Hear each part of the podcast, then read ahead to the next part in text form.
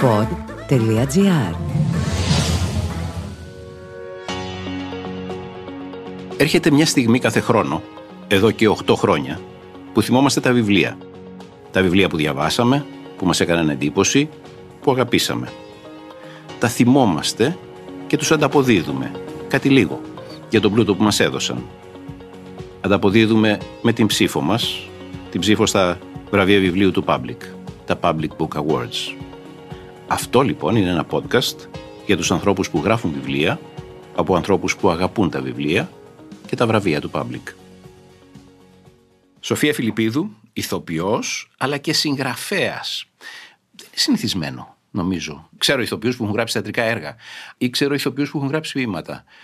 Ηθοποιός που να έχει γράψει μυθιστόρημα δεν ξέρω, υπάρχουν πολλοί. Μου φαίνεται ότι είστε. Ναι, βέβαια δεν είναι ακριβώς μυθιστόρημα. Γιατί το μυθιστόρημα είναι πιο δύσκολο και θα καταπιαστώ στο μέλλον, γιατί το έχω υπόψη μου σαν μια μεγάλη εκκρεμότητα. Ναι.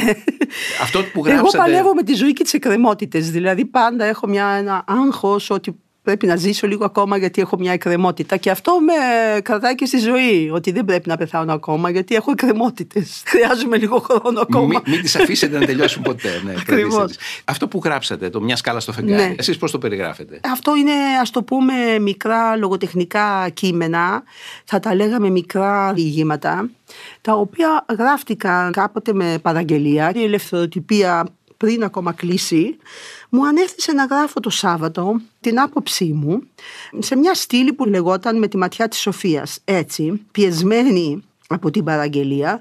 Ξεκίνησα από την επικαιρότητα, αφού τη μελετούσα όλες τις εφημερίδες κατά την προσφυλή μου συνήθεια. Έτσι κι αλλιώς διάβαζα εφημερίδες, το θεωρούσα αναπόσπαστο κομμάτι της ε, καθημερινότητάς μου και της ζωής μου.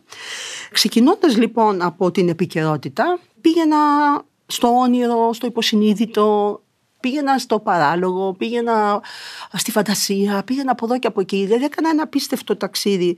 Επομένως αυτά τα κείμενά μου έχουν ε, πολλοί αλήθειες, πολλά πράγματα από μένα, τα μικρά μου διηγήματα και έχουν ε, κάπως χιουμοριστικά κοιτάζουν τα πράγματα με αγάπη, τους ανθρώπους και τα έργα τους.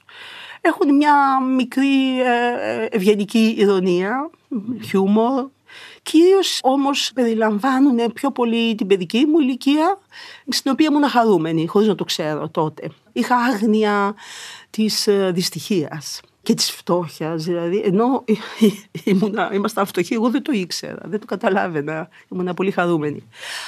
Και εκ των υστέρων ανακαλύψατε Ναι. την ευτυχία του να αγνοείς τη δυστυχία. Ναι, αυτό εκ των υστέρων, επειδή θέλω να το διατηρήσω και να το προστατεύσω, επειδή ε, ανήκει στον χώρο της αθωότητας και της άγνοιας και θέλοντας να το προστατεύσω για να υπάρχει μέσα μου, το κατέγραψα κιόλας. Και το έκανα και εργοτέχνης, Και ας τη πούμε. περίγραψε το βιβλίο. Πετε μου για αυτό το μυθιστόρημα που έχετε στο μυαλό σας, μην μου το μαρτυρήσετε. Αυτό το αλλά... όχι, όχι, μπορώ να μιλήσω γιατί το σκέφτομαι έντονα. Είναι κάποιες πόρτες που δεν μπόρεσα να ανοίξω γράφοντας για την ελευθεροτυπία. Πάντα μπορώ να μιλάω μέχρι 13 χρονών. Είναι ακριβώς η ηλικία που ε, άφησα τη χαρά, στο πούμε έτσι, χο- χοντρικά και πήγα στην πρώτη γυμνασίου σε γυμνάσιο θηλαίων. Αυτό μου έκανε πολύ κακό στην ψυχολογία μου να αποχωριστώ τα αγοράκια, ας πούμε, του δημοτικού.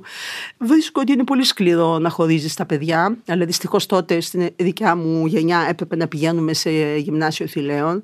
Δεν μου ήταν ευχάριστο να είμαι λοιπόν με 70 κορίτσια ακόμα στην ίδια τάξη. Δεν έβρισκα πολύ ενδιαφέρον να μιλάω με τα κορίτσια γιατί μιλούσαν για θέματα που δεν με ενδιαφέραν πολύ και εγώ δεν μπορούσα να συμμετέχω.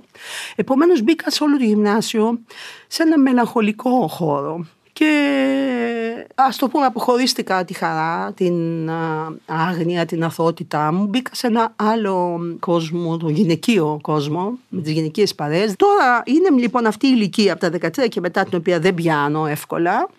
Αυτό είναι όμως το θέμα, ο αποχωρισμός της χαράς. Και μετά σιγά σιγά θέλω να μιλήσω για μένα σε σχέση με την κοινωνία και το αντρικό φύλλο, που δεν μπορώ εύκολα να το πω. Δεν είναι πόρτες που ανοίγονται εύκολα αυτές. Ναι.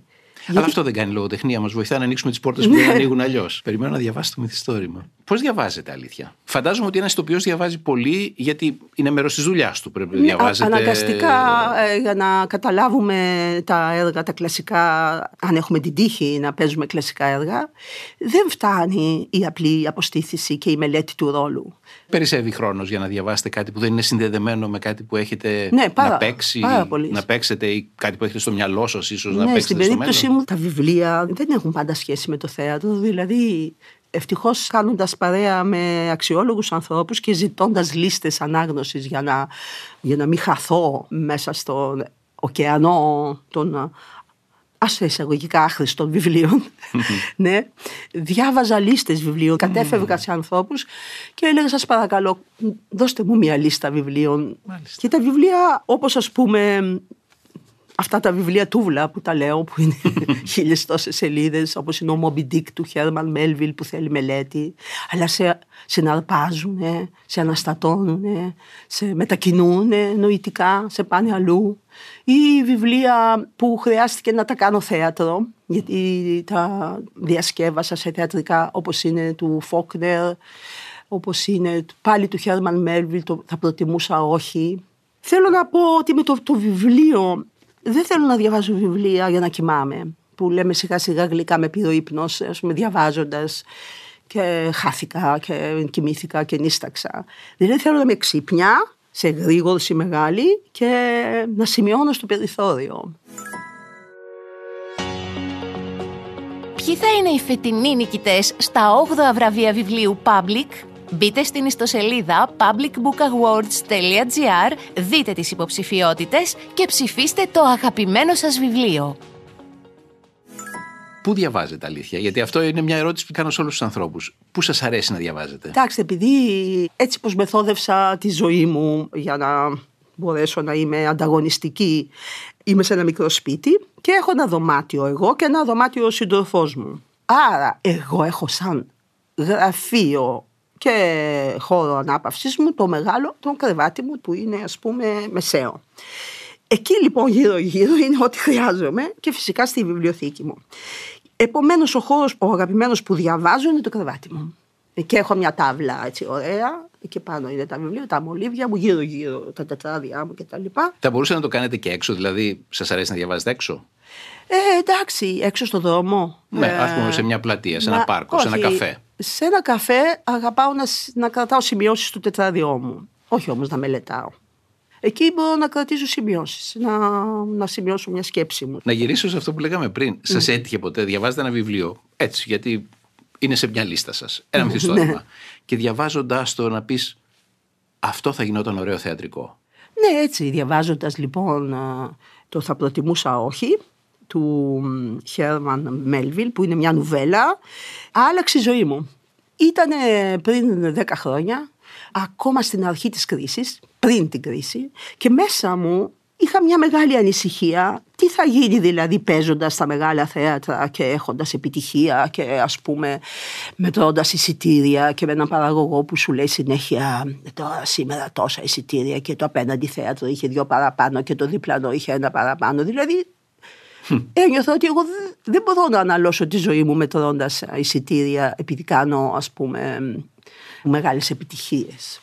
Γιατί έτυχε να κάνω κάποιες επιτυχίες που γεμίζαν τα θέατρα. Και αποφάσισα να αποχωριστώ τα μεγάλα θέατρα, τους μεγάλους παραγωγούς, το κέντρο της πόλης, τα αστικά θέατρα. Και τότε διάβασα στην ε, ελευθεροτυπία, μόλις είχε εκδοθεί σε μετάφραση του Μένικου Μανταρέα, το θα προτιμούσα όχι. Διάβασα λοιπόν και είπα τελείωσε. Εγώ θα πάω σε ένα μικρό θέατρο, θα διασκευάσω αυτό το έργο, θα το κάνω θεατρικό και θα πω αυτό το πράγμα. Δηλαδή αυτή τη μαγική φράση. Δηλαδή θα προτιμούσα όχι. Είχα μαγευτεί. Γιατί το έργο είναι στην εποχή του χρηματιστηρίου στην Νέα Υόρκη, στη Wall Street. Mm.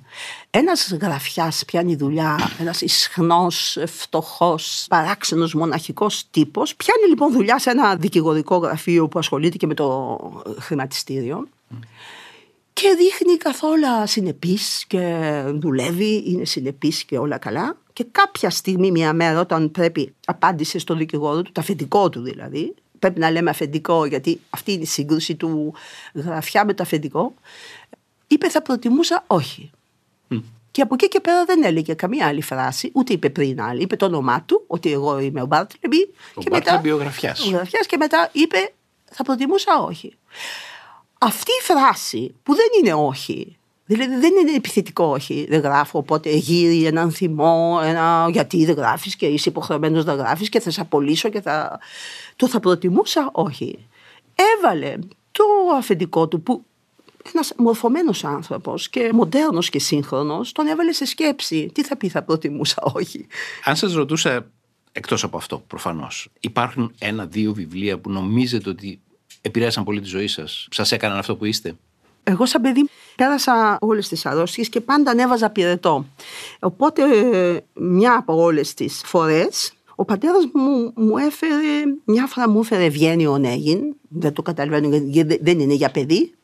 Τέλος πάντων μου το έφερε, το βρήκε, του άρεσε, του είπαν είναι πολύ καλό βιβλίο, κλασικό, να το πας στην κόρη σου, μου το έφερε. Και το άλλο που μου έκανε πάλι πολύ εντύπωση είναι το κλασικό παραμύθι χωρίς όνομα της Πινελόπης Δέλτα που και αυτό με την αλληγορία του με... Μάλιστα. κάπως ας πούμε μου έκανε πολύ βαθιά εντύπωση. Αυτά τα δύο θυμάμαι Από τα παιδικά. ναι, και όλα αυτά που σας είπα. Τώρα πάρα πολλά βιβλία ε, μου έχουν αλλάξει και ας πούμε κούνησαν το μυαλό μου. Τώρα ας αναφερθούμε σε πιο απ' όλα. Τι να πρώτο να πω ότι έχω πάθει με τα βιβλία. Ας πούμε, ένα. είναι και κάποια που δεν μπορώ να τα διαβάσω, ενώ πρέπει. Δηλαδή έχω ένα ψυχαναγκασμό, γιατί τα διαβάσαν άλλοι και πρέπει κι εγώ. Όπως ο Οδυσσέας του Τζόις που δεν μπορώ. Όπως ας πούμε πρέπει να ξαναδώ την Ηλιάδα που τη διάβασα παιδί και την ε, Οδύσσια ξανά. Καλά, την Ηλιάδα κυρίως γιατί φρικάρω με τις σκηνές πολέμου. Και πώς είναι δυνατόν κάθε σελίδα να έχει 100-200 πτώματα, ας πούμε, και να προχωράμε. Αυτά μου κάνανε μεγάλη εντύπωση και πολλά άλλα. Δηλαδή, όταν ανακάλυψα τον υπαρξισμό μέσα από τον Καμί και μέσα από τον Ιονέσκο, το θέατρο του παραλόγου. Αλλά θαυμάζω απεριόριστα και νομίζω είμαι περήφανη που διάβασα τον Moby Dick του Χέρμαν Μέλβιλ και δεν θα ξεχάσω ποτέ πως αυτός ο Αχάβ, ο καπετάνιος, αφιέρωσε όλη τη ζωή του στο κυνήγι μιας φάλαινας. Πίσω κρύβεται μια μεγάλη αλληγορία. Αφιέρωσε λοιπόν τη ζωή του, άφησε τα παιδιά του, τη γυναίκα του όλα και κυνηγώντας τη φάλαινα που δεν τη βρήκε και δεν την ε, σκότωσε ποτέ και πέθανε και αυτός και όλοι εκτός από τον συγγραφέα που το έγραψε. Θυμάμαι μια φουρτούνα, την διάβαζα μέσα στο τρένο. Επτά ώρες έκανα να πάω στη μαμά μου και όταν έφτασα στο σταθμό Θεσσαλονίκης, ήρθε ένας και με σκούντισε να κατέβω. Εγώ δηλαδή διαβάζοντας το βιβλίο και όντας επάνω στη σελίδα με την φουρτούνα, ήμουνα πια στον ωκεανό τόσο πολύ που δεν άκουσα τίποτα. Και ήρθε ο, αυτός ο κύριος. Ο εισπράκτορα, Ο ίσως. εισπράκτορα και με, σκου, με, με σκούντισε και μου είπε: Φτάσαμε, πρέπει να κατέβετε. Είχαν φύγει όλοι και εγώ διάβαζα. ναι. Άρα διαβάζετε και στα τρένα. Α, ναι, τώρα το θυμήθηκα. Ξέχασα να σας πω ότι σε όλη μου την ζωή στην Αθήνα, γιατί είμαι Θεσσαλονικιά, έπρεπε να επισκέφτομαι τη μητέρα μου και τον πατέρα μου στη Θεσσαλονίκη και διάβαζα και στο τρένο Ναι. για να πηγαίνω. Πάσχα, Χριστούγεννα, διακοπές, ας πούμε, στη μαμά μου. Άρα το κρεβάτι και το τρένο. Λοιπόν, υπάρχει μια καταπληκτική φράση σε ένα μυθιστόρημα του Ορχάν Παμού και έτσι αρχίζει το μυθιστόρημα. Λέει: Διάβασα ένα βιβλίο και η ζωή μου άλλαξε. Αυτή είναι η φράση. Τέλειο αυτό. είναι. Αλλά αυτό δεν συμβαίνει μόνο μια φορά στη ζωή μας. Συμβαίνει ευτυχώς πολλές φορές. Διαβάζουμε ένα βιβλίο και η ζωή μας αλλάζει. Ναι. Κυρίως γιατί βλέπουμε τις ζωές των άλλων. Κυρίως γιατί αντιλαμβανόμαστε ότι δεν είμαστε μόνοι και δεν περνάμε εμείς αυτά. Έτσι λοιπόν, αυτό το θέμα με τον εαυτό μας, το εγώ και γιατί σε μένα είναι αστείο γελίο. Διότι βλέπεις, ας πούμε, τη ζωή των άλλων και έρχεται μια, μια γλυκιά ισορροπία. Αγαπάς μετά τους συγγραφείς, αγαπάς τους πεθαμένους γιατί ε, έχουν πάθει τα χειρότερα και επομένως γίνεται η ζωή σου πιο, ας το πούμε, πιο ήρεμη, ήσυχη να την πω. Ευχαριστώ πολύ, Σοφία Φιλιππίδου. Και εγώ πάρα πολύ. Αυτό ήταν ένα podcast βιβλιοφιλίας. Τα βραβεία βιβλίου Public μας έδωσαν την ιδέα να συζητήσουμε με συγγραφείς όχι μόνο για τις σχέσεις τους με τη γραφή, μα κυρίως για τις σχέσεις τους με την ανάγνωση. Ακούσατε το podcast Book Talks με τον Παύλο Τσίμα, μια παραγωγή του pod.gr με την υποστήριξη του Public. Ποιοι θα είναι οι φετινοί νικητές στα 8 βραβεία βιβλίου Public?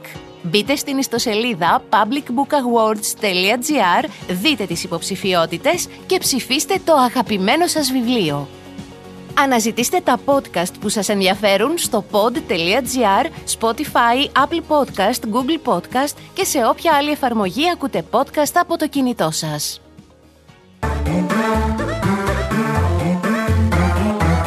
Pod.gr. Το καλό να ακούγεται.